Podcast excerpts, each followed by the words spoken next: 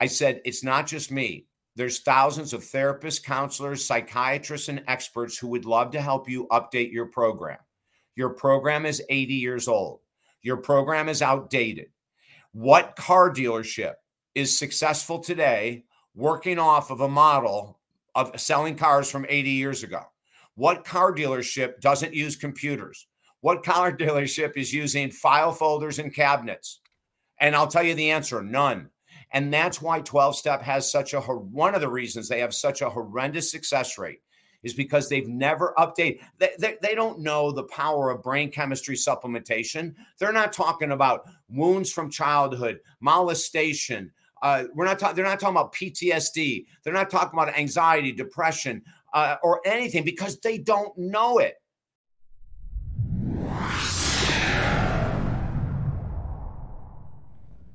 Good morning, good afternoon, good evening, whenever and wherever you are watching or listening. This is the Holistic Monitor, and I'm your host, Nic Scogna. The Holistic Monitor is a wellness podcast featuring life energy research, health and wellness transformation, self improvement and empowerment, philosophy, spirituality, and now guest interviews as well. We look forward to your comments on our YouTube channel at Holistic Monitor and you can also listen on the go with us at Spotify, Amazon Music, Apple Podcasts, and more. And with that, let's get today's show started. Uh, David Essel, you're an author of a very successfully uh, published and uh, getting widely circulated book on addiction recovery. And uh, it sounds very enticing. A, a thing that uh, I like about it is the the freedom from a commitment to being an alcoholic. Uh, you know, that's always something that I've felt too. Is that you know I don't I I've had addiction in my life, but I don't call myself an addict. I don't uh, rest on the idea that my new uh, persona is this thing that I was uh, or that I could be. I don't rest there. I don't like uh, live in a world of temptation based on how I was before. Uh, for me, that works. Now, it might not work for everybody, but for me, I've never felt comfortable uh, putting myself in a box and then having to work out of that box for the rest of my life. It just it doesn't uh, sound appealing, and that's what I got off of what I read about your book. Does that sound like what uh yeah, no you're dead on you know when people are saying well you know i'm a former alcoholic or i'm a recovering alcoholic or you know the worst in the world nick is to sit in these ridiculous meetings and i'm going to be very upfront and very honest about my feelings with 12 steps uh, mm-hmm. I went to 120 straight meetings in a row years ago when I got out of a treatment center, and I said I'd never go back to one. They have a 90 now for all of our AA lovers, I'm still going to give you facts and I'm going to tell you it's okay for you to go. I'm not telling you not to go. They have a 90% failure rate across the board. Alcoholics Anonymous, Nicotine Anonymous, Narcotics Anonymous, Fat Addicts Anonymous, Weight Watchers. It doesn't freaking Food Addicts Anonymous is a 90% failure rate. What does that mean? That means if someone walks into an AA meeting today for alcohol 90% of the people that walk into their first meeting today will never make 365 days sober. They have a 90% failure rate. Now, and I'm going to get to your point about labels. If you go to 12 steps, any of the 12 step meetings, and right. you've never relapsed, and you've never cross addicted, and you're not a dry drunk, who's always angry, irritable, has an opinion that's always correct, and there's a whole bunch of other titles for a dry drunk. Don't leave AA. Right. Don't leave. But if you buy into their insanity and you're in a room and you haven't drank in two years, four years, six years, eight years, and you go, Hi, you know, I'm Nick and I'm an alcoholic. What the hell are we doing, Nick? Right. What are we doing to our brain? You know, we're reinforcing something you mentioned earlier. We're not an alcoholic anymore. So why are we going to meetings after meetings and saying, "Hi, I'm Mary. I'm an alcoholic." Like we're wearing it like a freaking badge for God's sake. The worst right. badge in the world to, to wear. And, and there's so many things that I could tear apart, but I wanted before I tear apart this this organization anymore, I want to mention in this brand new book, David Essel's permanent. We don't say one day at a time. One day at a time is not a commitment. Permanent alcohol recovery is possible for everyone. And in the book and on all these interviews, we're, we're being slammed with interviews because of the book. Yeah. In enter, every interview, I say the same thing. I've reached out to the 12 step organization. I said, it's not just me. There's thousands of therapists, counselors, psychiatrists, and experts who would love to help you update your program. Your program is 80 years old. Your program is outdated. What car dealership is successful today working off of a model of selling cars from 80 years ago? What car dealership doesn't use computers? What car dealership is using file folders and cabinets? And I'll tell you the answer none. And that's why 12 step has such a one of the reasons they have such a horrendous success rate is because they've never updated. They, they, they, don't know the power of brain chemistry supplementation. They're not talking about wounds from childhood, molestation. Uh, we're not talking. They're not talking about PTSD. They're not talking about anxiety, depression, uh, or anything because they don't know it. And if well, you're say, a sponsor, go I would ahead. say that that's partly because of that 80 year length of time that so much has happened in the last 80 years and, and um, to be frozen in something that I guess there's a fear that keeps it kind of locked in because it's worked. Uh, it's you know if it's not broken, don't fix it kind of attitude. But um, it works to kind of uh, add another crutch to me in my sense of it. It's like you're, you're subtracting one addiction and then bringing in a social addiction, which is definitely more healthy. But um, there's no freedom to live your life from the past. You're, locked Nick, in socially. What, what we're talking about is a codependent organization because what they say is if you keep coming to meetings, you will not relapse. That's a bunch of BS. The meetings are have nothing to do with relapse. A meeting a week is not going to. You actually have to work ladies and gentlemen. You have right. to do things. You have to journal. You have to read. You have to report. You have to record. You have there's so much work that we give our clients, which is why it's been so successful for 30 years. Nick, I created this program 30 years ago. When we saw the insanity of alcoholism increasing in my clinical practice since COVID began, we said, screw it, we're putting it in a book. And as a matter right. of fact, before I forget, even though it's brand new, we're giving away the book PDF version absolutely free on our website because we believe the world needs to be updated. You know, Dr. Wayne Dyer in 1990, if people remember Wayne Dyer, it was the first time I interviewed him on a nationally syndicated radio show. I was a huge fan of Wayne in the 80s with his book, Your Erroneous Zones. He, Nick, many people think of Wayne Dyer from 2000 on, like, you know, right. they just found him. He was right. a superstar in the freaking 80s, for God's yeah. sake. Yeah. so I have my first syndicated radio show in 1990. My second guest is Wayne Dyer. I'm blowing out of wow. my mind, right? I'm going, That's amazing. He's been a guru to me. And yeah. at the end of the interview, I said, I go, Wayne, and before I could say anything else, he looked at me and he said, You are amazing. this is your second interview. How can I help you? Now, here's a guy that didn't need to offer me a darn thing. And he said, How can I help you? And I said, I don't even know what to say, Wayne. I go, I guess, you know, can you give me an endorsement? He goes, Oh my God, I can do that in a heartbeat. He yeah. said, I'll, I'll, do that. I'll send it to you. And this is before computers. Okay. Right. So, and, and then he said, But what I really want to know is how can I help you hmm. grow your business? Right. And I looked at him and I said, Wayne, you've had so much more experience. Could you give me one idea? He said, I'd love to give your stuff away for free. Hmm. Don't ever be afraid that if you write books, that if you give them away, it's not going to come back. It's going to come back and you'll benefit. He said, you might benefit 30 years down the road, or you might benefit 24 hours later. He said, don't get hung up on getting a benefit. Just right. give your stuff away. And Nick, that's one of the reasons why on your show, we are saying to people, go to talkdavid.com get the book for free or go to Amazon and buy it. If, if you want Kindle or you want a, you know, a paper right. copy, go buy it. But if you just want to read it, it will radically change your opinion and your beliefs about real recovery. I promise yeah. you that. That's fantastic. That's great. Great offer. Mm. Is it a PDF then? That's how you do it? Yeah, it's a PDF yeah. on my website. Yeah. Easy download. Yes. Yeah. I, I mean, uh, anything I think that helps people get freedom from uh, the chains of addiction. You know that that lock in. You know, any method. I think that's the key, especially wow. in the uh, in the midst of it.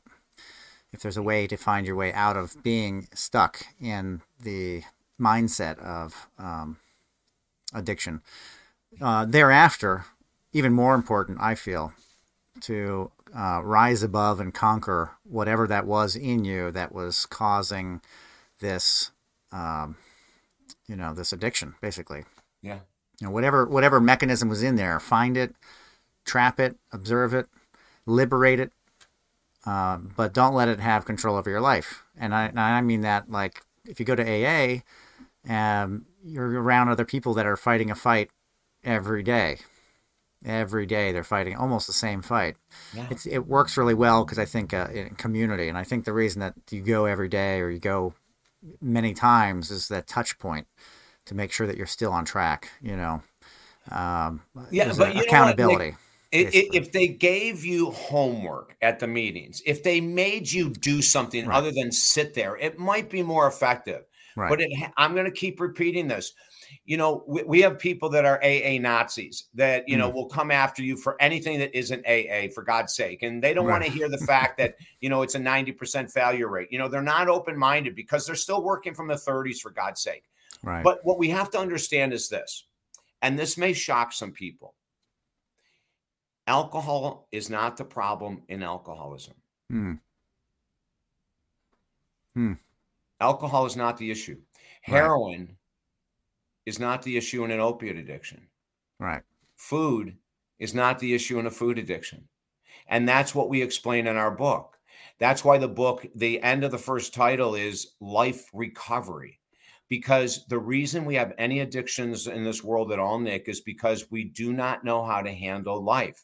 Right. Stress, peer pressure, boredom, depression, anxiety, PTSD, molestation, abandonment uh, criticism. I, what, you, I can come up with 1,000 different things. And if you don't know how to handle life, you're going to look for an out. You're going to look for something to soothe your emotion, your pain, your hurt. Instead of learning how to deal with it, you're going to reach for a substance. Listen, I did for 30 years. I started at the age of 12. And I'm, I'm going to tell this little bit of the story, if you don't mind. Yeah, please. Because what we do in our work that 12 step doesn't do and most other people don't do is we go to the origin. There's always an origin of an addiction. It's mm. not your genetics. I'm going to guarantee you the origin isn't your genes.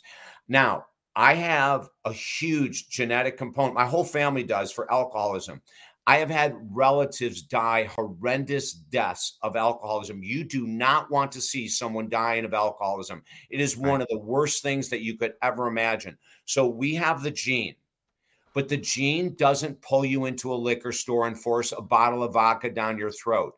A gene doesn't make you have a drink on New Year's Eve. A gene doesn't make you open a bottle of wine at sunset during vacation. Your alcoholism is your choice. But alcohol is not the problem. The problem is we don't have the coping skills to deal with everything we've gone through. And and and and as I'm going to jump forward a little bit now to tell you why I only believe in permanent recovery. One day at a time is a bunch of crap. You're mm-hmm. not going to do anything one day at a time unless you make a serious commitment. And here's an analogy I put in the book that I think everyone will love. Imagine this you meet the man or woman of your dreams. And because I'm a man, I'll say, I meet the woman of my dreams. And I get down on a knee and I say, honey, we've been together for six months or a year. And oh my God, you know, I've never met anyone like you before. And would you marry me? And she freaks out and goes, Oh my God, David, you know, if there is such a woman. Oh my God, David, you're the most incredible thing that ever hit my life. You are amazing. And I say, Yes, I will marry you. And I say, Okay, but on one condition. She says, What's that? I said, I will commit to you one day at a time. Hmm. yeah, very good. Very good. You're right. Point taken. How many women are going to be ecstatic about that? right. You know, what Goal about setting. life?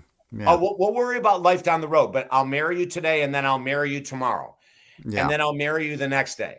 We'll make See, a decision every day. yeah, I'm gonna make yeah, and then and then if I'm if I'm in the good mood, we'll we'll, we'll do it again. And if I'm not, see, that's the erroneous aspect of 12 step. Right. Or anyone who teaches that nonsense. Now, I'm also going to do this.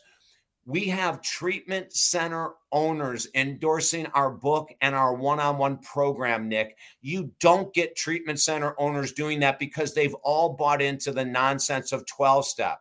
Right. 90% of treatment centers do 12 step, and 90% are a revolving door. Clients heal for 30 days and they come back six months later. They heal for 30 days. They, have told me this. This isn't me making this up. Right. When I was in a treatment center a long time ago, the medical director stood in front of 120 of us, 60 men and 60 women. And she said, How many people here think you'll be sober in a year? 120 hmm. people raised their hands. Everyone said, Yes, it's me. Right. And then she pointed to six women and six men and she said, Raise your hand. That's the number of you, 10%. Right. That will be sober in 12 months. And I'm sitting here thinking, and we've paid all this freaking money to have a 10% chance of success. And that's when I decided that BS, I am not going to follow their nonsense. I'm going to do my best in the treatment center, but then I'm getting out, I'm getting a professional, and I'm going to hire them for 52 freaking straight weeks to make sure that I am permanently recovered for life. I'm not doing this dance again. I right. screwed around for 30 years. I hurt a lot of people. I hurt myself. I'm not going down this path again. And that's permanent recovery.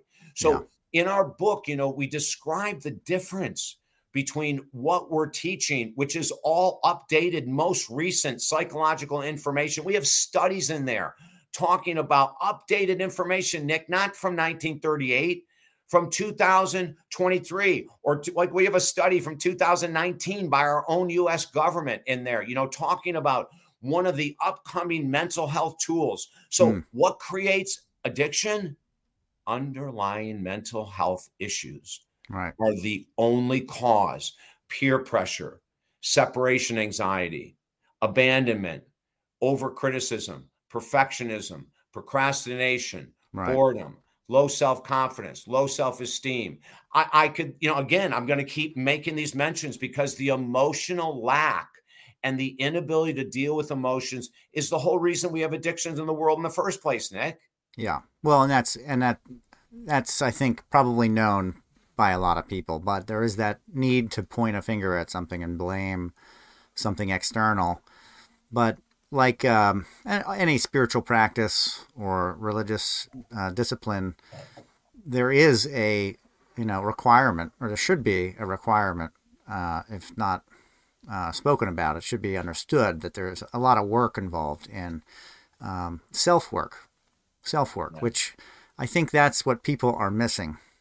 Yeah, they're not mirroring the world enough seeing themselves and everything else. They're looking at something as an external and blaming, blaming, blaming. And if they can do that, then they're not to blame. You know, they they've put the energy off on something else.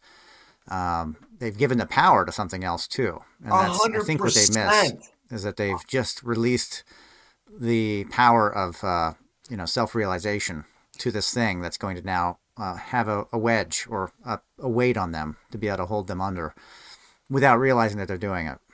Well, and when you're with a group of people in a room and they're all saying that it's not your fault, it's a disease, that is your first step for relapse. Right. That's right. your first out. It's not your fault, it's a disease. Right. Okay? Something That's external. Your first out. Or it's second- internal, but it's something that I have and I can't get rid of. Right. and yeah. and you know what the funny thing about it is, and then people say it's you know it's your genetics. What a bunch of crap, you know. And right. and and let me mention this: if any addictions cause had a genetic reason only, there would have been some type of medical intervention, uh, gene. Oh, yeah. Gene therapy, right? Uh, medication, surgery. If it was truly a physiological issue, the medical world could have found something right now, yeah, and we would have no addictions at all. It has could have isolated that to yeah. do with that. It right. has to do with getting underneath the surface, and and this is when we say, you know, we, we say to sponsors in 12 step meetings, my God, Nick, when I went for 120 straight days, I was having people with three to six months of sobriety saying they wanted to be my sponsor. yeah. I'm going, what? Right. What are you insane? Or one year. And you're like, one, okay. Oh, one year. Yeah, the, the big one year mark. Which, you know, which is awesome. You know, it has to oh, be in the right place. It's it's wonderful that they're able to do that and get to that point. But I feel like um, my my thought back a long, long time ago when I, I smoked cigarettes, and then I had made a deal with myself after I had uh, gotten to a certain point that I was going to stop smoking. I made a deal, and I just stopped because I made the deal. I was able to just no longer like I, I passed through it. Now I started back up again. I was at a job that you didn't get a break unless you smoked a cigarette, and I thought, well, no problem, I can do that. Uh, I started back up, but I thought, you know what I'll do is I'll start up with the intent to uh, help my friend who also smokes a lot uh, quit, and you know be along for the ride and help in a way that I could help him quit. Which I don't know that he stayed off of the cigarettes, but uh, he definitely we quit, and it was you know that was fun. It was kind of like oh, it's very doable. You yeah. just got to stop and then have the support of somebody not doing it, but you can't you can't really talk about it for a little while because it's a social there's a social drug element to this addiction. You know, where you want to, oh, I want a cigarette. And the next thing you know, your brain is firing off all of these uh, scenarios. Yeah. Um, I found that just not even having the discussion about it for a little while. And then um, the, the cap here is that you got to test yourself. You got to go around it and overcome it. Yeah. And that I always, you know, with a lot of people, uh, that's like a no no. But I feel like if you can't do that, then you're really in trouble. Yeah, you like are. You have not done the work. That's right. You know, you you got to get to a point where it doesn't affect you and it doesn't have a hold or it doesn't have your power. Yeah. You know, it's not you telling you what to do. There, there's a statement in 12 step that says you're powerless. And, right. you know, that is such a dangerous statement. Yeah. I believe it's true while you're drinking. But to carry on that statement that, you know, I am powerless when you are sober, you have destroyed your confidence and self esteem completely because you're saying you're still powerless right. while you've overcome something. What kind of logical sense does that make? I'll answer my own question. It makes no logical sense, right. you know. yeah, well, and something I wanted to say about the DNA, I, I do know that they, it's not that it's addiction, it's the uh, trauma that can be carried over can be learned from the parents or something like that. Uh, it's a you know can be brought in from the, it's a DNA memory but not the addiction specifically. They would have isolated that and figured that out. Trauma, uh, learned learned patterns uh, socially and through chemistry, through the, the, you know the DNA's protein chemistry or whatever, is something that can carry over, but it's not specific to um, it's not specific to like alcoholism or something like that. You no, know, that, I mean, there's other traumas involved that you got to work on, but that's a whole different story. And, and let me mention a couple of things about drama. And I'm going to mention food addiction. Okay. Yeah. 85% of Americans are overweight. Of the 85%, we've reached the highest level of obesity that we've ever reached in the United States of America. And it's wow. 45% of the 85 are obese. Wow. Think about that. 50% of people who are overweight are obese obesity has been linked to identical uh, ramifications as smoking three packs of cigarettes a day. Mm. We're not talking about just, you know, oh, I'm a little fluffy. I'm a big boned, boned girl or boy. BS, wake up, look in the freaking mirror. You're right. a horrendous role model. Uh, the University of Florida a number of years ago came out, and I know this is a harsh statement, but I'm willing to tell the truth and I'll take any kind of kickback people want to give me. University of Florida came out with a study saying that 10 percent of obesity has any link to genetics mm. whatsoever. Number one. Number two, there has never been a gene for depression ever found. Right. There has never been a gene for anxiety ever found. So, right. you know, when we use these excuses and we, are not looking at reality. And, right. and, and, and I want to go back again. Sponsors in 12 steps have great intentions but they're not trained, Nick. They're right. not trained to deal with trauma. They're Other not stuff. trained to deal with with anxiety, depression, PTSD, ADD, ADHD, or any other mental health issue. Right. If a sponsor in AA wants to really be a sponsor, they need to be certified. They need to go through a program. Right. You know, I, and and then I, I had these people at three and six months saying they wanted to be my sponsor. Then one guy said to me he had 38 years of sobriety, and I said, "Well, I'll talk to you." You know, and he see, and the very first thing he said he said is he said, "You know, you have to devote your life to Jesus Christ." And I said, What the hell's this got to do with my recovery? My religion is my religion right. or my spirituality. Don't try to tell me I have to devote myself to your beliefs about God right. or Jesus. And and listen, I'm a former pastor and a minister. Hmm. I still don't want someone trying to cram that crap down my throat. Right. It's not know? necessary. Yeah. And then I finally found a sponsor. I went 120 days. I had two days left, Nick. And, and I promised the guy at the treatment center that I'd go to 120 straight days. I learned how to attend meetings without buying into the BS. Yeah. I learned how to look for the one gem because mm. there's always a gem right. in a meeting. Right. And I would write it down. And people would come up to me all the time and say, You know, we see you keep coming to meetings. You're going to relapse. You don't have a sponsor. I mean, what kind of support is that, right? then on a Saturday. with the program, buddy. it's the program. It's called a codependent program. Correct, right. It's so, one codependency for another. Yeah, you know. and, and and I want to give a great codependency story in a second. Um, I'm sitting there. It's two days left, and my 120 days are up, and I'm never going back to another one of these damn meetings. That's what I'm saying to myself. People are going around the room. Hi, I'm Mary. I'm an alcoholic. Hi, I'm Bill. I'm an alcoholic. Blah blah blah. And all of a sudden, I hear this guy, two people down from me. He goes, "Hi, I'm Phil, and I am really grateful to be here today." right.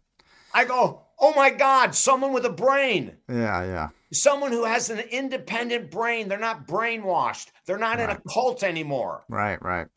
And I waited till after the meeting. I ran up to him. I go, Phil. He goes, Yeah. I go, You're amazing. he looks at me and he goes, Have I ever met you? I go, No. But what you said is brilliant. And I said, I'll tell you what, I'm not going to any more of these meetings. They're not for me. They're not successful. I've done the statistics, I've done the research. Horrendous, horrendous success rate. I said, yeah. but I really like you. Yeah. And can I pick your brain for four weeks, 45 minutes once a week? I said, I'm not calling you every day at 6 a.m. I don't need a sponsor. I want to learn from you. Right. Phil was the most amazing freaking guy. He was open minded. He said, You know, David, you don't have to come back to meetings. I totally understand where you're coming from. Your background is psychology. You understand what people in these rooms don't understand. He said, but I'd love to talk to you. And we had a blast, Nick, you know? Yeah. But but now let me jump to codependency. So in the meetings, I heard this every day when I went went in. If you keep coming back, you'll stay sober and recovered for life. One of the biggest lies in the world. Coming to a meeting doesn't guarantee a damn thing, right? But they said you have to keep coming back. You have to keep coming back. So now I have been teaching addiction recovery for 30 years. I have been certifying people to become coaches for 30 years plus, more than 30 years. Hmm. Imagine this, and I write this in our new book. Imagine someone contacts me from your show and says, David, I want to sign up. I want to work with you one on one. I don't believe in group work for recovery because people will shut down and not say the truth. That's but one on one, they'll tell you everything, which is right. what's needed to heal. So imagine someone from your show, Nick, calls me today and says, Hey, David, I want to hire you. I want to work with you. And I say, okay, awesome. So glad that Nick's show reached you and that you're ready and everything else. I said, but there's only one thing with the program. And they said, what's that? I said, you have to work with me for the rest of your life. yeah, not uh, not likely. No, not likely at all. not necessary. Right. Take those chains off and put these on. Thank you very much. Right. it's like all we're doing is creating codependency. Right. If I don't go to a meeting, I might relapse. That's called fear based recovery. That's right. That's right. It's fear based. Yeah. With us, we say, you know what? And this is what makes us different. I work with people one day a week, but they have access to me, Nick, five days a week via text messaging. Mm-hmm. So if they're on the verge, they're they're getting a craving, they're going to an event, they don't know what to do, they text me and I help them. They're right. not alone. That you have me 5 days a week, one day for an hour, one on one, and then I give you homework, I give you the book, I give you writing exercises, we get you freaking clean. When you read the stories in the book, can I share a brief one? Yeah, please. This one makes me cry every time I read it. And I hope I'm not going to cry right now when I tell you this, but I was working with this guy, and he had struggled deeply with alcoholism for a very long time. And he has a beautiful family, uh, and he just never would stop. And so he finally came into the program, uh, and he was in the program for a year, and he, he did phenomenal. And all of a sudden, one day he came in and he said, I have a letter from my 16 year old daughter, mm. and she wants me to give it to you. It's a long letter, I'll paraphrase. Dear Mr. Essel, my father has become the father I had always dreamed of. Mm. I never knew that he could sit and listen to me. I never knew that he could wake up and not be in a bad mood. I never knew that he could actually be quiet and not have an opinion on everything on the news. You have brought my father back to me, but I need to tell you more. As she was 18 when she wrote this, on my 16th, my sweet 16th birthday party, I had to leave my own party because my father was drunk. Mm. I was embarrassed to be around him. I didn't have a sweet 16 birthday party. I had to run away from my own father. Mm. Thank you so much for creating the peace in our home that I never thought I would see. That's the effect of permanent recovery, Nic. I'm not talking about one day at a time crap. I'm talking about when you permanently recover, you will find a world of difference. You'll find people that'll be blown away by you. You'll find that all of your issues of boredom and anger and anxiety and rage and everything, insecurity and uh, and codependency, you'll find it all stripping away and then you're going to find you finally, this precious soul, this precious heart, this person that now wants to help others, not necessarily just with alcoholism, but with anything in life. You see, because once you get permanently recovered, everything changes. Your approach to life change. Self-love becomes evident. The way you treat others changes. I mean, it is one of the most beautiful gifts, but the only person that can give you this gift is you. There's no one that can do it for you. People can pay hundreds of thousand dollars and put you in a treatment center, but if you don't do the work, it's a waste of a hundred thousand dollars. You know, so what we say is all you need in the book, I make this quite clear. All you need is a 10% desire to heal. In 43 years of doing this work, I did it even when I was an alcoholic and an addict. I've never had someone contact me and say, I am so excited to get sober. I can't wait to not drink again. I can't wait to be sober. Nic, in 43 years, not one person has ever come to me with that. So we say you don't have to be ready because right. no one is ready. Right. No one is ever freaking ready to give it up. So come with your 10% and then surrender to the program. It's almost like this. Imagine, Nic, do you have a favorite sport? Uh, not a favorite, but I definitely like soccer. Soccer, okay. Yeah. So let's say that you know you're you're playing soccer in high school, you're playing soccer in college, and then all of a sudden the MLS, the Major League Soccer, contacts you and says, "Hey, um, we're going to draft you. Uh, we've got a coach. He's amazing." And you go to the first day of practice, and the coach says, "Nic, I want you to do this," and you go, "You know, coach, I, eh, that's that's not really my gig. You know, that's that's not really what I do." Right. Oh, okay, Nic. Well, Nic, I'd like you to do this. Well, you know, coach, I think it's a great idea for other guys, but you know, doing sprints like that, I'm in good shape. I, I don't necessarily. Right. So that would be someone that is resisting healing. Right. So you right. need to surrender to a program. Now, our program, Nic, is guaranteed. That's great. It's guaranteed because we know this. I went through it. I yeah. know what it takes. One of the things that I did, and we don't ask our clients to do this, but I did this my first 365 days. I never went to any event where alcohol was there. Right. I never went to restaurants, funerals, and I used to as a, as a minister, I do funerals and weddings. I didn't do any funerals and weddings. Wow. I didn't go to birthday parties. I didn't go to New Year's Eve for 365 days. I eliminated being anywhere where alcohol was served, not because yeah. I was afraid, but because I wanted to be grounded. Right. Now, if someone comes to me and says, Well, David, I have to go to this wedding, I'll say, Great, let's set up the sober way to attend a wedding. And I know how to yeah. do it. A funeral. Great. Let's set up And let me ma- mention another story. Nic, I, I'm I'm full of stories. I hope that you don't mind stories. No, no, not at all. So when we talk permanent, and this is what I want to go back into again. This is the only way to go. My mom and dad recently died. It's been a year for my dad, two years for my mom. It was horrendous deaths on both of their cases that Mm. took them each four years to freaking die. Mm, They mhm. were in hospice for their last two years. yeah. My mom had the worst case of dementia I have ever seen in my life.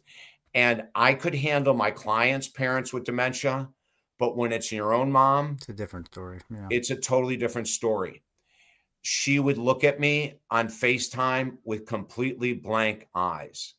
It was, she was uh, uh, without any type of connection. And then about 10 or 15 minutes a day, she would be connected, but she had lost her expressions to smile. She couldn't make any facial expressions at all. Yeah. There were days that she would scream at my father. They were married for 71 years. wow. Wow. 71. She would scream, Who is this man? Get him out of my house. And the whole family, especially my brother Terry and my sister Mary Diane, who lived right there, Hmm. saw it and experienced it. The pain that I saw on FaceTime was enough. I love my mom for reasons that are valid. My addiction started at 12. My mom was not happy with me, but at not one time did she ever not love me. Right. So to see her go through this with hell, but this is what I'm talking about permanent recovery, Nic. In those four years of loving my mom and dad as deeply as I could, there was not one time I ever thought about having a drink. Right. As it should be. You know, doesn't have a place in your life. But that is that is recovery. Um, you know, when you think of the word recover, um, what what comes to my mind is um, uh, in a car accident, and you have trauma, and you go through a hospital stay, and there is rehabilitation involved, and then you have fully recovered. Now, the feeling that you would get off of that is elation and joy and happiness. Like recovery is uh, something like, wow, I survived that accident. I can't believe it. You know, whew. Not a, a fully like enshrouded in clouds uh, depth of something hanging over you at all times because once you've passed through something, you've recovered. You've you've brought back to yourself that thing that was missing. Yeah. So, um, just in the word itself, recovery, the outcome that we should be finding is elation and joy, an expression that is uh, very positive versus very negative. Um, Yeah. it's composed to kind of hanging on the accident for the rest of your life Right. and just hanging on it. You know, You know, I remember the first concert I went to sober, Steely Dan. I'll Mm. never forget it. One of my favorite groups. You know, I'm Yeah. I'm older than than than probably a lot of listeners, but you know, they back in in, in the day, man, they were everything. And I remember Nic going sober, not knowing what it was going to be like. I had no idea. You know, I had more freaking fun than all Yeah. the people around me. I had tears streaming down my face when they would go through these guitar solos that were absolutely mind blowing. You know, yeah, I was jumping up and down. I was having a blast without any substance whatsoever. yeah, And and that's what we're missing. You know, and I remember the concerts I went to before that I couldn't remember a lot of the concerts. right. I- well, that's the thing. For Steely Dan, you were actually there for it. I was present, Nic. You know what I mean? The other ones you weren't. You know, you were you were you if you had subjected part of yourself, your perception, to be you know inoculated That's right. um, in a different place, so you weren't there. You were hearing it from a different from a different you know room. Steely Dan, you were actually there, so it was pretty I cool. was present. Hey, it's a pretty good band. and they were, oh my God. And now when I go to, you know, events or parties or where there's alcohol served, I, I am having a blast. But I will say this, you know, I am a very independent person. And if I'm Yeah. with a group of people and anyone starts to get a little on the other side, I walk away. Yeah. Okay. And I don't care who gets pissed off at me. I don't care if they go, oh, what's he leaving? We haven't even cut the cake for. Hey, listen, starts getting weird. anyone gets into that kind of state of mind, I don't need to subject it me to it because I did it before. I know Right. it. It's a pain in the butt. People Right. are arrogant, loud, obnoxious. I used to be that. right. I'm not going to subject myself to that crap anymore. it, it gets crazy. You know, not necessarily right away, but yeah, you can start to tell when things are ramping up Yeah. and evolving into a different kind of uh, gathering or uh, party Yeah. where it's like, okay, we're we've tipped, uh, we've gone over the edge here a little bit. That's right. you know, nine nine p.m. Yeah. Yeah. All right, party's and been ma- going on two hours. Yeah. And, and many times eight. Nic. yeah, well, it could be. It depends on how early the party got started. Right. You know? For some people, it's noon. They're like, oh, time to hit it. Right. Exactly. you know and that's but and there is such a big culture around um, uh, drinking Yeah. if we were going to stay on alcohol it's also a big culture around uh, currently around um, medicinal use of substances which uh, i find intriguing I, I i was very recreational when i was young and i was kind of put in my place by uh, the substances to not be so recreational. Yeah. and I'm alluding to you know patterns that I was going through and things I was doing, but um, I was forced to not be so recreational, to be more um, sacramental, and I find a lot of people are getting on that train, but I'm, I wonder if they are subverting true spiritual discipline for uh, what would be almost escapism to kind of get away from something. Um, so for me, the idea is that you need a cold, uh, grounded, as you were saying earlier, uh, perspective to approach something that's going to change you, so that you can get whatever you're trying to get out of it, whatever message you're trying to receive. But then you got to come back to a very cold, grounded uh, place. You know, you have to come out of that. You have to recover from that event or that circumstance. Well, It's Nic, not the way it's approached. No, you you you make a great a point a point, and I'm I'm gonna I have two points to to share with you on that. Number one, I have a a a client that oh my god 15 20 years ago got completely sober he was doing phenomenal for a number of years until he got into plant Medicine. healing seminars Right, right. and um, he continued to go to ayahuasca seminars, which are extremely deep and extremely intense. right. He went to psilocybin um, events, and I'll talk uh, mushrooms, which I'll talk about in a second. Uh, but you know, he was doing the full blown hallucinogenic effect, not microdosing, Right. and he has gone into psychosis. Yeah. He's gone into deep, deep levels of depression he can't get himself out of. And for the very first time, he admitted to someone about a month ago that he did cross addict under the spiritual headlines of using these medicines because they're from nature. Mhm. Now, if you like, I went through a ketamine therapy uh, experimentation program, which was fully hallucinogenic. yeah. It was in um, an anesthesiologist's office. I Yeah. was surrounded by nurses. Um, I went completely hallucinogenic. I for three and a half hours. I, I did six treatments. Oh For my three and a half hours, these things were coming into my brain that were blowing my mind. You know, Oh, yeah. and and and I teach people now how to prepare for a ketamine or an ayahuasca experience Right. um, what to do immediately afterwards. And Yeah. what I learned from that experience was unbelievable. But the Yeah. experience did not heal me. I Right. had to do the work that I found that the experience gave me, Nic. exactly. So the experience brought right to my face stuff I didn't want to see, I didn't want to acknowledge. And because of the way I did it, the second I was somewhat conscious coming out of the ketamine experience, I had my iPhone Hmm. and I started recording. yeah. Oh my God, this is what I saw today. This is what this person said. This is what God said to me. And, and God did come and speak to me. Yeah. And, you know, I mean, all these things that people say, oh, that's not true. It was true because everything I was told was valid. And Yeah. at the and the and at the end of the five sessions, uh, five or six, but I think it was five sessions, like I had all the data saying you need to make major lifestyle changes now. Yeah. That's the purpose of those ceremonies. Definitely. Now, let's Yeah. jump ahead to microdosing.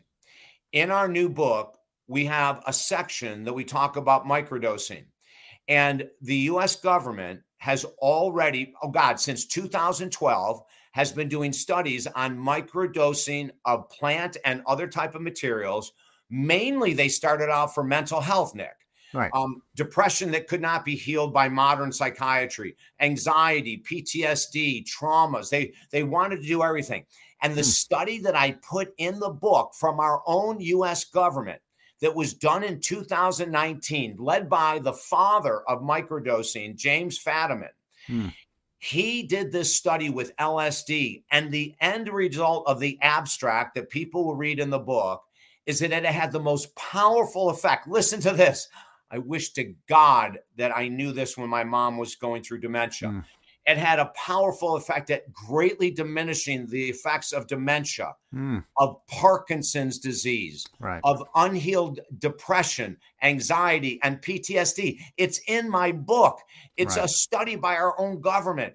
And in about four months, according to one of my top researchers who's an MD, the government is going to release the first legal microdosing product in the United States wow. to help with mental health and addiction work. But here's something crucial microdosing does not get you high. Right. This is so important. Yeah. Now, if you do, and I'll give examples, if you do psilocybin mushrooms at between 100 milligrams or 200 milligrams, you will find for the average person now, everyone's brain chemistry is different and it's illegal in the United States right now. So let me make that clear. Right. But for the average brain chemistry, 100 milligrams to 200 milligrams a day, two days on, three days off, 2 mm. days on. So you're not doing it every day. Yeah.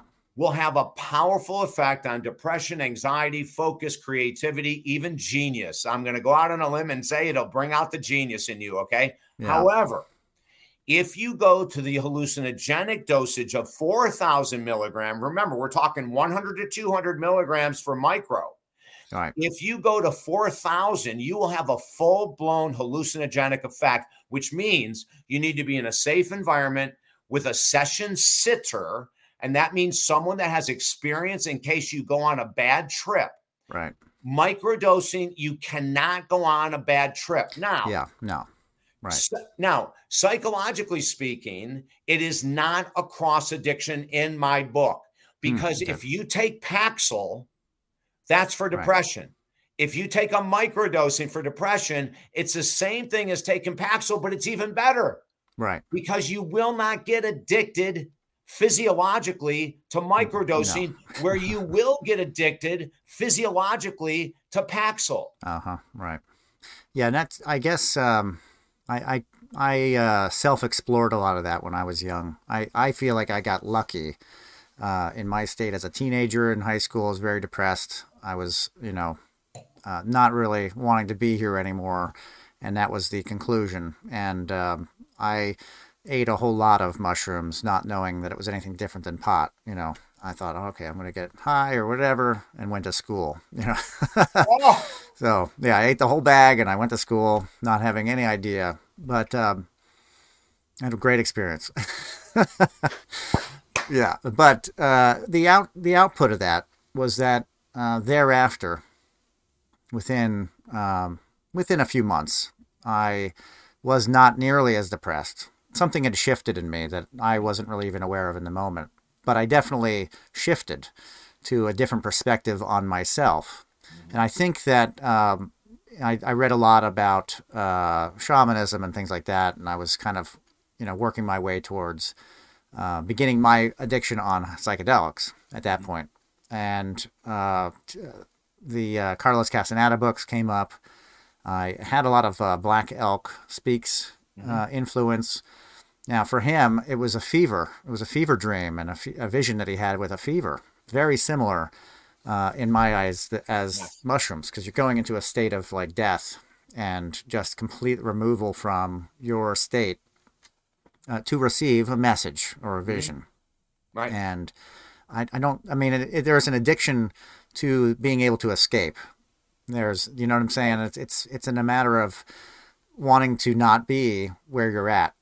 You know, uh, the the recreational side of it, but yes. the therapeutic side, um, you know, you're the the microdosing is like a minor. It's like taking a minor bit of clarity versus anything else. Thank you. Um, you know, when you're doing it for hallucinogenic purposes, you're approaching something that feels like the death of the self or the death or whatever, and that's also very sobering.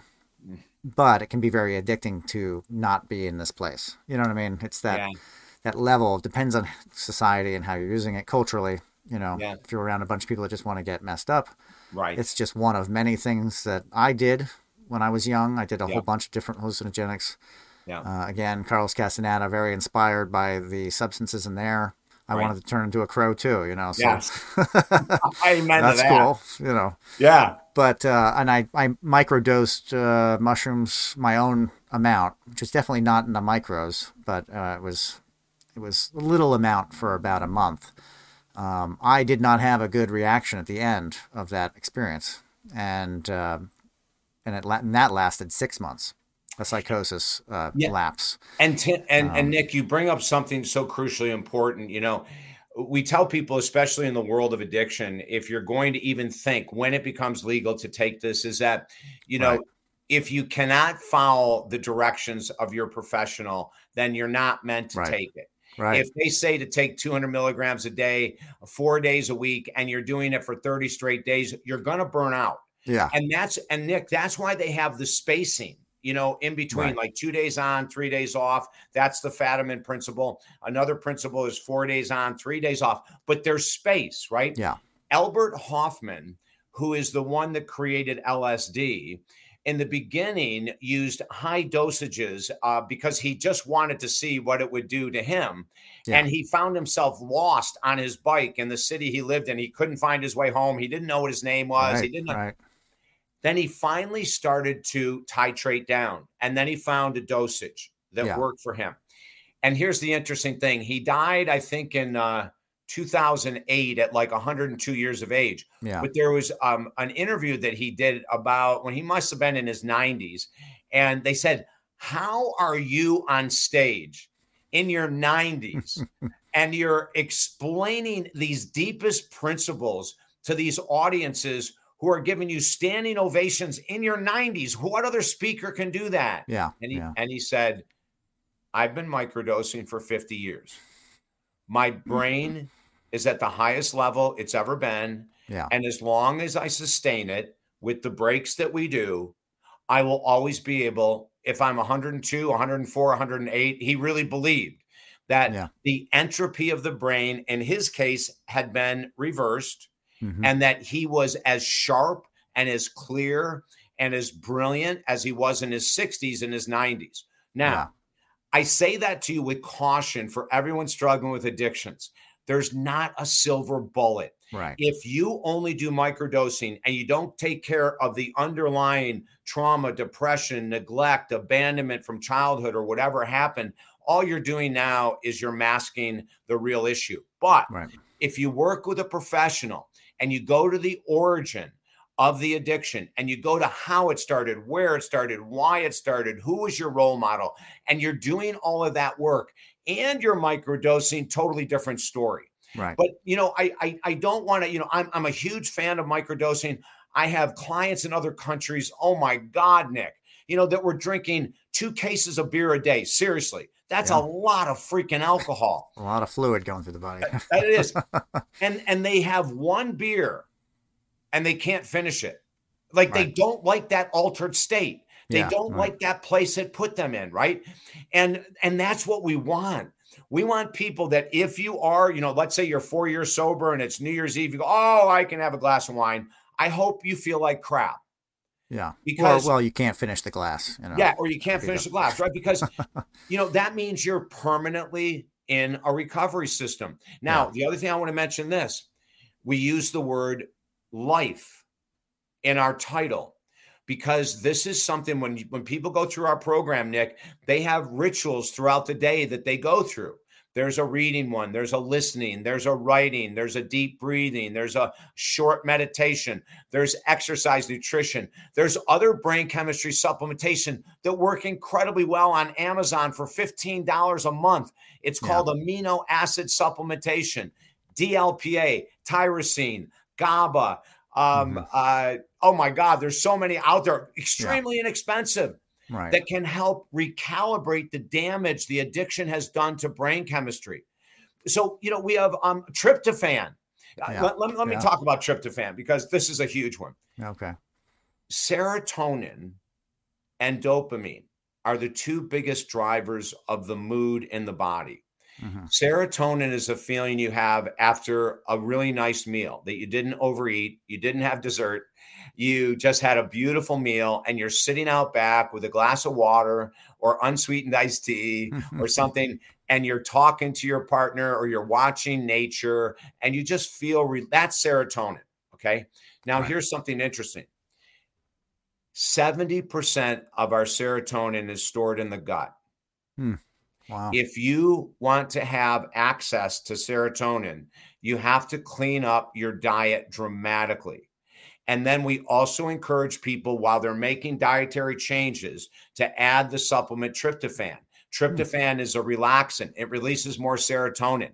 But the fact that 70% is in your gut tells you that alcohol is destroying it, right. heroin is destroying it, crap convenience and fast food is destroying it. Sugars. So your gut, yeah. your microbiome is crucially important in full permanent recovery. And we teach people this stuff. You know, I'm telling telling you this, right. but you know, when you go through the program with me, we're going to teach you all of this. Yeah, yeah. And then, you know, for for dopamine, I mean, dopamine is the um dopamine is is serotonin on steroids. Okay, so dopamine is that I can't wait to write that next book. And what a gorgeous day. And let's get yeah. out there and walk. And, you know, dopamine yeah. is that excitatory, right?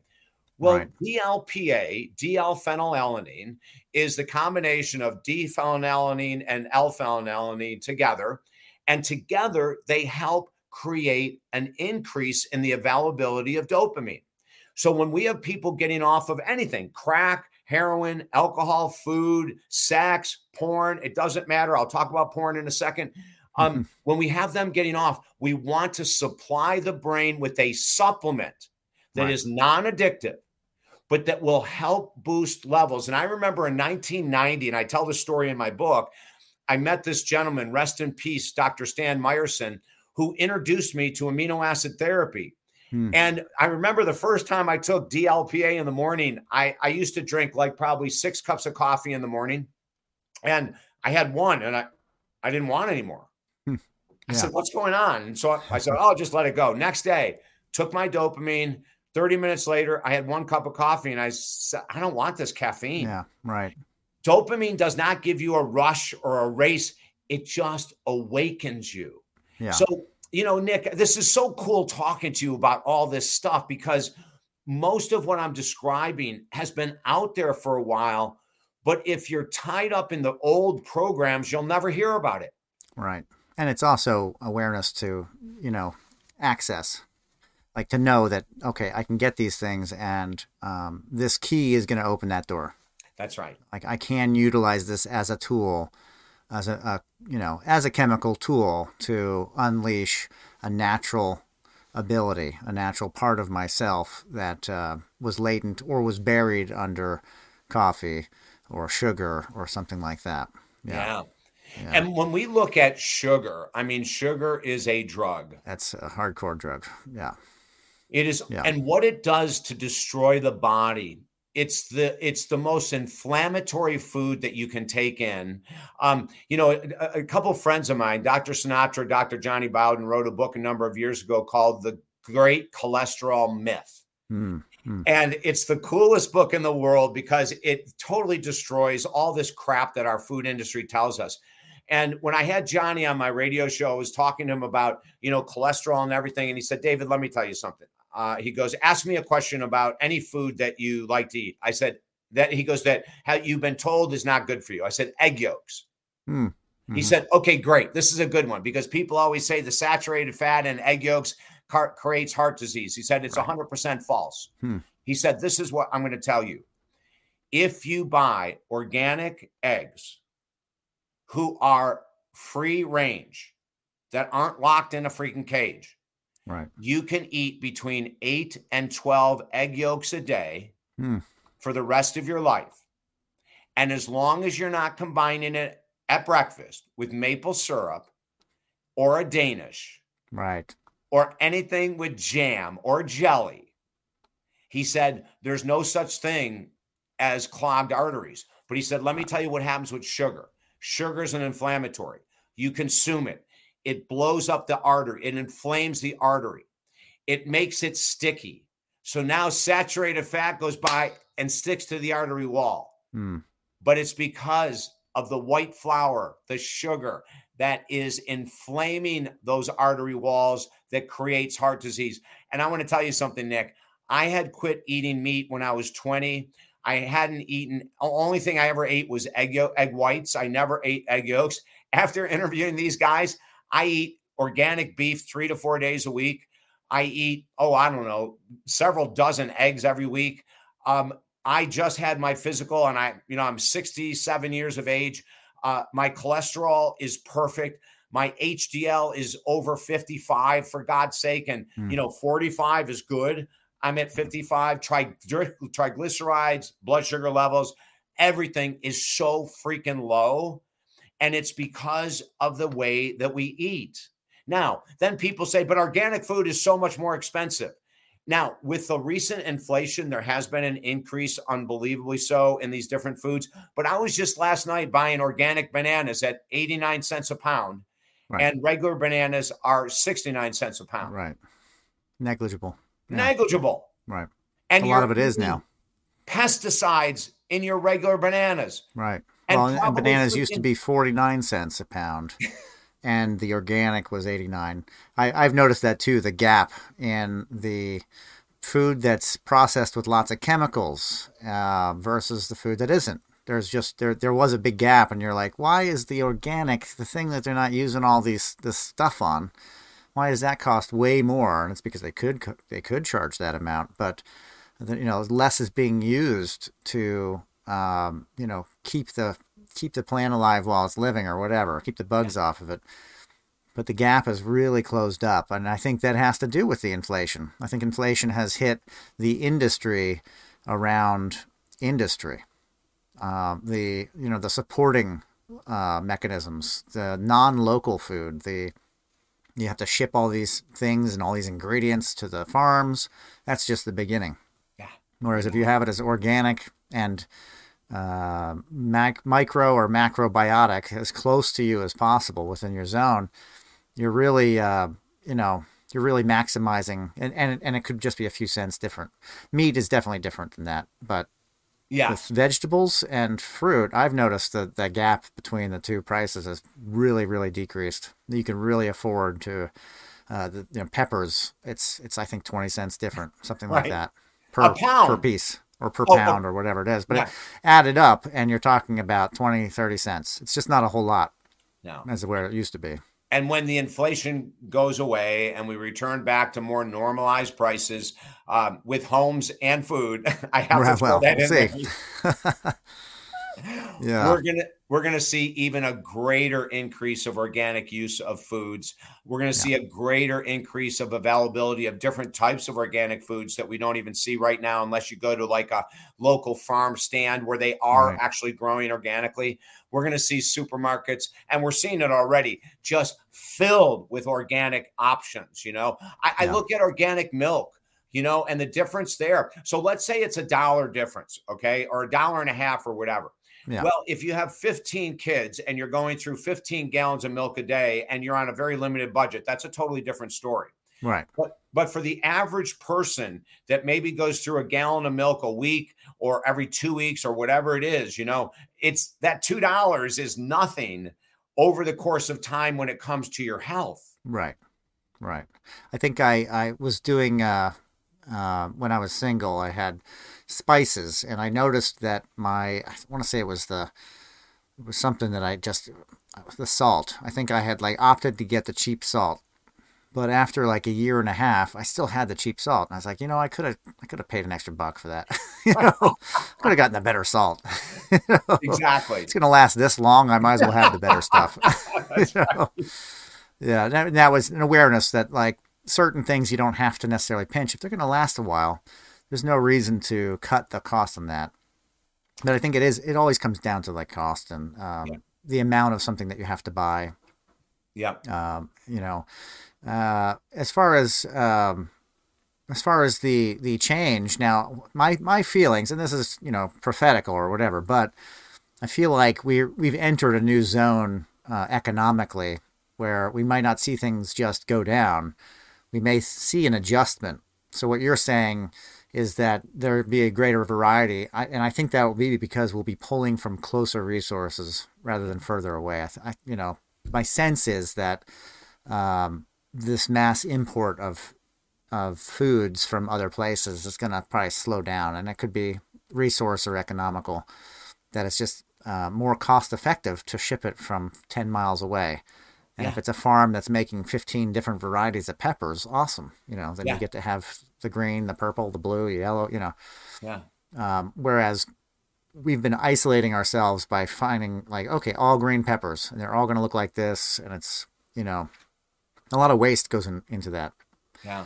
Um, so uh, I'm very hopeful that the change that we're seeing is going to lead towards a more localized approach to food and less like, hey, I, you know, this is from Finland. Oh, wow, that's weird. You know. Yeah.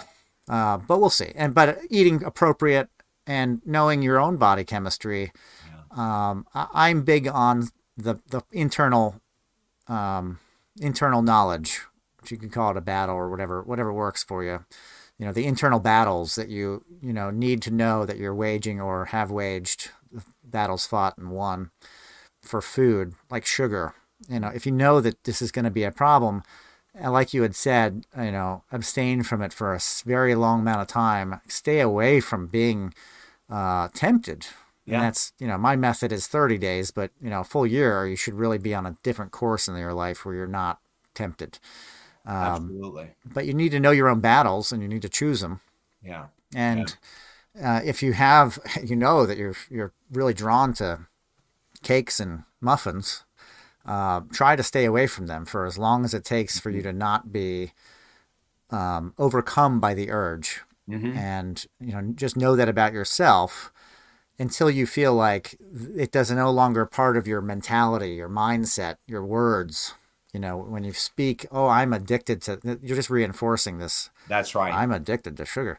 I just love X, Y, Z once you start ridding that out, it's like you're, you know, I, I always say like I am a smoker. Okay, well, I don't even smoke. you know, I love to smoke. Uh-huh. I absolutely loved to smoke. And when I made the conscious decision to not be a smoker anymore, I just wasn't a smoker anymore. So I didn't say I'm a smoker. It wasn't ever. It didn't no longer become an option. I didn't get rid of the. I had to. I had to actually make it my enemy initially. Yeah. I had to find a way to to hate it so that I could love it, basically.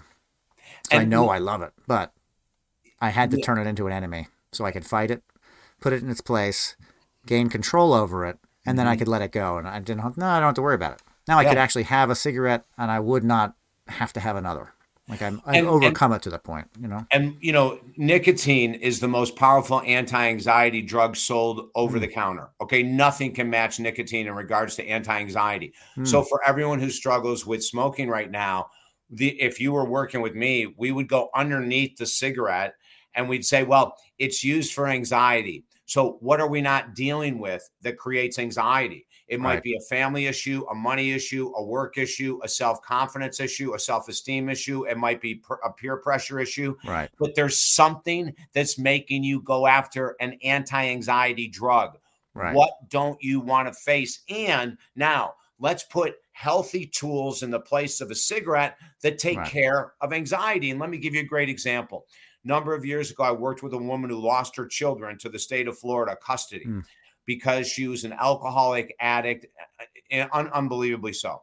She should have lost her children, and she agrees she should have lost them. And then they, mm. I got her family members sent her to me, and we worked together for several years. It took several years because she was a heroin addict, an alcoholic, uh, smoked two and a half to three packs of cigarettes a day. And here's something interesting, Nic.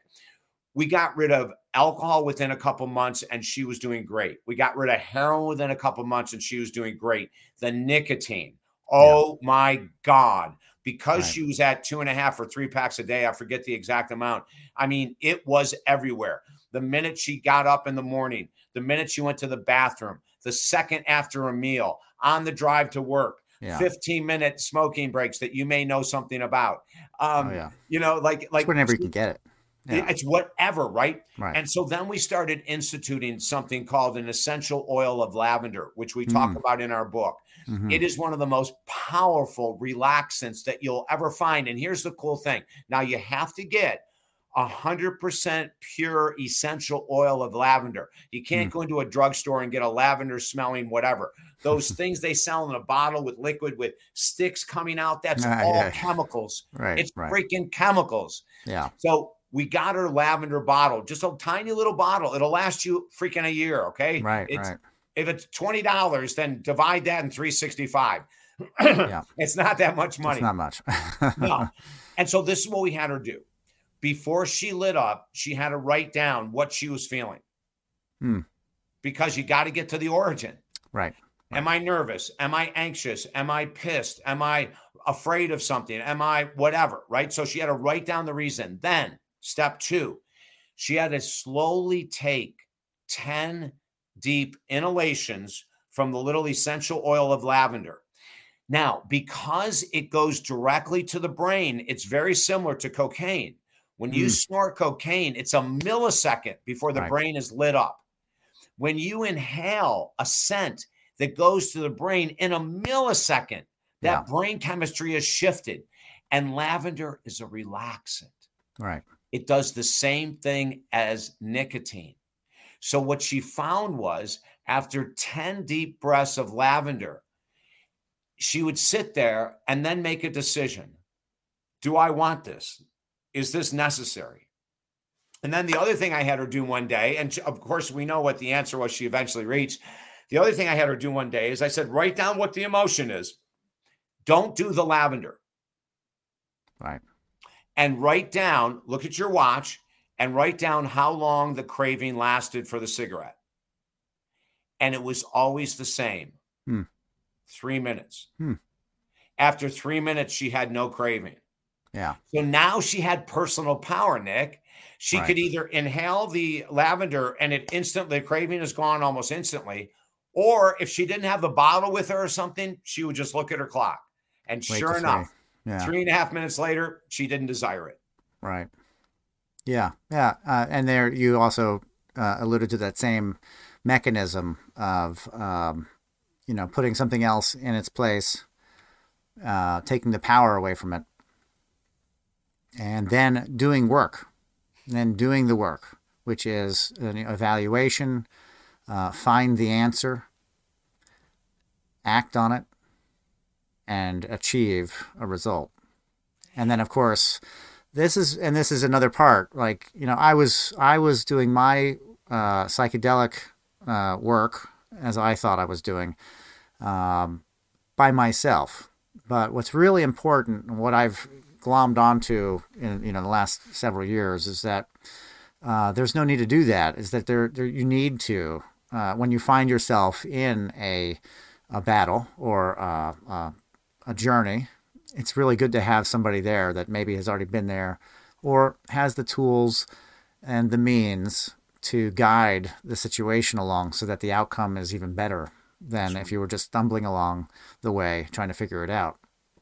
Uh, for a long time, I rested on that idea that there are no teachers like there used to be, but really, and, and maybe it's transformed into this, you know, the, the coach world that we're in, is that we don't necessarily need to have a teacher uh, we're not in a full apprenticeship, but there's probably an expert that has been there, done that, and can help us out, which I think is where your book comes in handy and yourself as well as a as a uh, professional to help people from a place of knowledge and uh, a place of um, resource. You're coming with resources that are uh, what somebody needs when they're in a battle for their life and Yeah. for the life that they want to live. You know, that's more what we're talking about here is that they're living a life that I mean, who wants to go to a meeting every day, forever? It's ridiculous. Uh, who wants to always be in clouds? You know, what if there was a way out where you the person could then also be on a sunny day Yeah. every day or Yeah. uh, have the freedom to do what they want to do not necessarily you know the bad stuff just they don't have to go to a place and say i you know i give it all to you. I'm sorry. I, I i'm never going to be i'm never going to be whatever you know. Um, to begin that battle i think that's i think that the aa has the, like it's the kernel of truth kind of uh, approach where they took a kernel of truth of what the process is and then stopped just at that. It's like take the first step and then that's it. That's like the, that's the whole program. Take the first Nic, step. As and a then you're just supposed to sit there on the one step Yeah. you know, as a counselor and a coach for 43 freaking years, Yeah. my number one role is accountability with my clients. So Right. when a client comes to me with any addiction at all, my number one role is to hold them accountable to do the homework that we give them. Right. Um, my second role is to never judge. Um, it doesn't matter if, if they happen to relapse or they're Right. on the verge of it or there's no judgment at all. We start again. That's all we do, you know? right And then the other thing that we offer in our program that's very unique because all I do is one on one work is that we work with people usually one day a week for an hour, sometimes one day a week for two hours. But then, Nic, they have access to me five days a week via text messaging. So they're never alone. You know, they I, I meet with them on Monday and on Wednesday they go, Oh my gosh, you know, I don't know what to do about this. They text me so they feel supported. And Right. that's the role of coaches and counselors. You know, we should be there to support. Now, a number of years ago, we didn't do the five day a week texting. And then I think it was about five years ago, I said, okay, wait a minute. I've got so many people in this addiction program. And when I meet with them seven days later, they have 37 questions. Mhm. Well, why Right. aren't I with them holding almost holding their hand, but not in a negative way? During instead of going to a meeting, take 10 seconds, text me something, and within 24 hours, I'll give you your answer. You know, Yeah. so you feel that you have someone in your corner. And we have been doing this with the greatest success. Now, I'll tell you, some people text me every day, and all they text is, it worked yeah. no substances, right? Right. Now, the more you text me, it worked, the more confidence you're building because it's an action step, right? You're Yeah. not waiting 24 hours. You, you can text me four times in a day. I could care less. But we bring this level of service up because we've seen since we've started doing this. Now, our success was really huge before, and it's quadrupled because people know they've got me when they need me. Right. Important. Very important. I, I used to live outside of Philadelphia, and the uh, heroin epidemic there uh, is uh, beyond beyond the pale. It's absolutely insane. They, you know, the nickname. I think it's Needle Alley. You know, Yeah. North Philadelphia is just uh, riddled with uh, addiction. Um, is this? Do you do a kind of outreach work where you um, you know, not necessarily look to find people, but uh, make yourself very available to people that are in the midst of addiction? Or are you working more with people that are that 10%? They're already like a kernel of working on their process of uh, becoming non addicted. Well, you know, everyone has to have a 10% desire to heal, or we can't work with them. Right. If someone says, I'll join your program, but I'm never going to heal, I'll say, then go somewhere else because it's Yeah. a waste of time, right? Yeah. But if someone comes to me and says, David, I don't know if this is going to work, I, it- I don't think it will work. I've been to six treatment centers, I've been with to whatever, but you know, I, I I'll give it a shot. And my Yeah. first question is, Perfect. do you promise to do the homework? yeah. Right. A- And they say yes. And I say, that's all you need to promise. I Mm-hmm. don't need to have you do anything else but promise to do the homework. And Nic, that's where we make our program so unique. You know, Yeah. you're you're gonna get support, you're not gonna get shamed and guilted, none of that nonsense. But if you come to me and you say, I want to keep drinking, and the only reason I'm here is my wife, I will not work with you. But Yeah. if right. you come to me and say, My wife has been on my butt for 10 years and I've got to do something, I will take them on. Right. And well, because they said I have to do something, and I That's think right. that's I think that's the acknowledgement that something has to change is the most Yeah. important thing, and that always I always go back to that that you know as humans we get really comfortable and we get really comfortable in addiction Mhm. and in our ways, and when it's comfortable we we don't change if we don't have to, so we kind of have to hit that bottom or we have to get into the corner before um, we take action. You know, and that and then if we don't have a way or a means, we don't understand what the action is. That's where it gets clouded and it gets you know difficult, and it could add more addiction on top of it or something like that, or more problems. Yeah. Um, but I think that the key is to be able to, at that moment, know that there's a resource, that there's somebody and somewhere that they can find answers, and um, you know, somebody can put a sword in their hand to fight the demon, the dragon, or whatever. That in their corner, there is somebody in their corner Yeah. that can give them tools that will help their battle. Um, and that, hopefully, you know, the idea is for me at least is to find that that that that thing you're battling is smaller and smaller and smaller as you get closer and closer to it. I love what Yeah. you just said. And and that's the coolest thing. You know, when people start the process, when there's a couple endorsements in our new book that actually blew me away. Uh, of people I didn't really, I'm, I'm telling you, I have confidence that the program works. Obviously, we've been doing it for 30 years, Yeah. but there are some really difficult clients I have, you know, and you have to wonder sometimes, are they going to be able to pull through? And then when you see the endorsements in the book, I read some of them from people that I was really questioning after about six months, and they are killing it. Yeah. You mentioned a word I wanted to discuss, and you used the word bottom. Hmm. There's a, it's a Whatever total that is. mis- What's that? Whatever that is.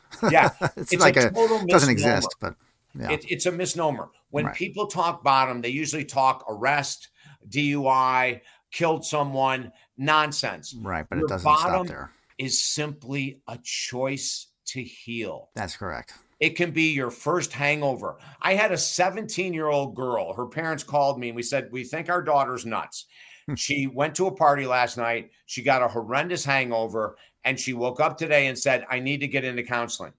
And the Hmm. parents go, You only drank once. And she said, I never want to feel this way again. Yeah. That was her bottom. That's it. Right. One Exactly. hangover. Right. It's So- a decision. Yeah. Yes. So if you're watching Nic and I today and you're going, well, you know, I'm not quite sure. Maybe I need to just see how bad this is going to get, or maybe Right. I just need to keep my drinking on weekends, um, or maybe I just realize that it's only a choice. It's just a choice. Right. And when you say, okay, this is my bottom, I'm going to work with David or Jane or Bill or whoever you want to work with, that's all you need is a choice. And Right. once you make the choice, let us as professionals lead you down that pathway to permanent recovery. Right. And that is and that is exactly it. That that choice actually comes up, that bottom or that corner, it comes up every moment. Every minute. But every minute's like too long. Yeah. Every moment we're approached in our mind with a chance to take a left or a right. We're always hitting a, a T. We're always there. We always have the option to get put into a corner or not be put into a corner based on our decisions. But metaphorically we go we hit the bottom but the bottom it- like you said jail could not be the bottom for some. Uh, near death overdose uh, there, there there really isn't an actual bottom. It's it is that hitting the stop sign.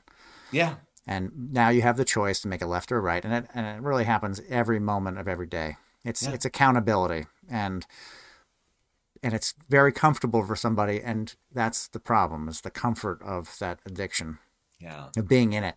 You know, there has to be a choice to go left instead of right that one time. And once you do that, that's the opening. Yes. You That's know, right. um, I don't want to do this anymore. Okay. Right. Well, there we go. And that is like the 10%. It could be even 1%, but it's actually big. It's huge. Yeah. And, but you're right. If, if anybody's listening or watching and they feel like I'm waiting to hit bottom, uh, you know, that's every moment. Every moment is the bottom. Right always- now. Right now. That's right. Yeah. Which is powerful. Very. Now, how can they um, how can they find you and find this book? You said Nic, the website. Yeah, it's the easiest thing in the world. The website is talkdavid.com. And the reason we named it that is because, Nic, it's all I freaking do all day is talk. So yeah, yeah. we said, let's just make it a simple website, talkdavid.com. When you go there, you can get the PDF of this book absolutely free. Okay. Or you can go to Amazon and buy it, but you can get the PDF for absolutely free. Grab it, please. Talkdavid.com. You can Yeah. work with me. We either have a, a three month program or a 52 week program. How I got clean was a 52 week program. But if you want to start out with three months, that's the minimal we work with someone in the world of recovery. Yeah. We are offering massive discounts, $10,000 discount right now because we see the economy, we're meeting the economy, and we're going to make sure we continue to help as many people as we can. Uh, talkdavid.com for any addiction. Right. Alcohol, food, porn, uh, overspending, social media addiction, video addiction. Uh, Yeah. You know, it doesn't matter because Right. all addictions are the same when it comes down to the fact that it's not the substance or the behavior Right. it's something underneath so go to talkdavid.com um, you can sign up for our newsletter every week you get a video or an article written about how do we continue to heal in life Hmm. and we take on clients every week so don't think oh he's overburdened he's overworked i work a lot of hours and i do it because i know what happened to me when I fully recovered, and I really want the world to see this side of you as a Right. fully recovered, permanently recovered person. Yeah. The world wants to see it because the world Yes. benefits.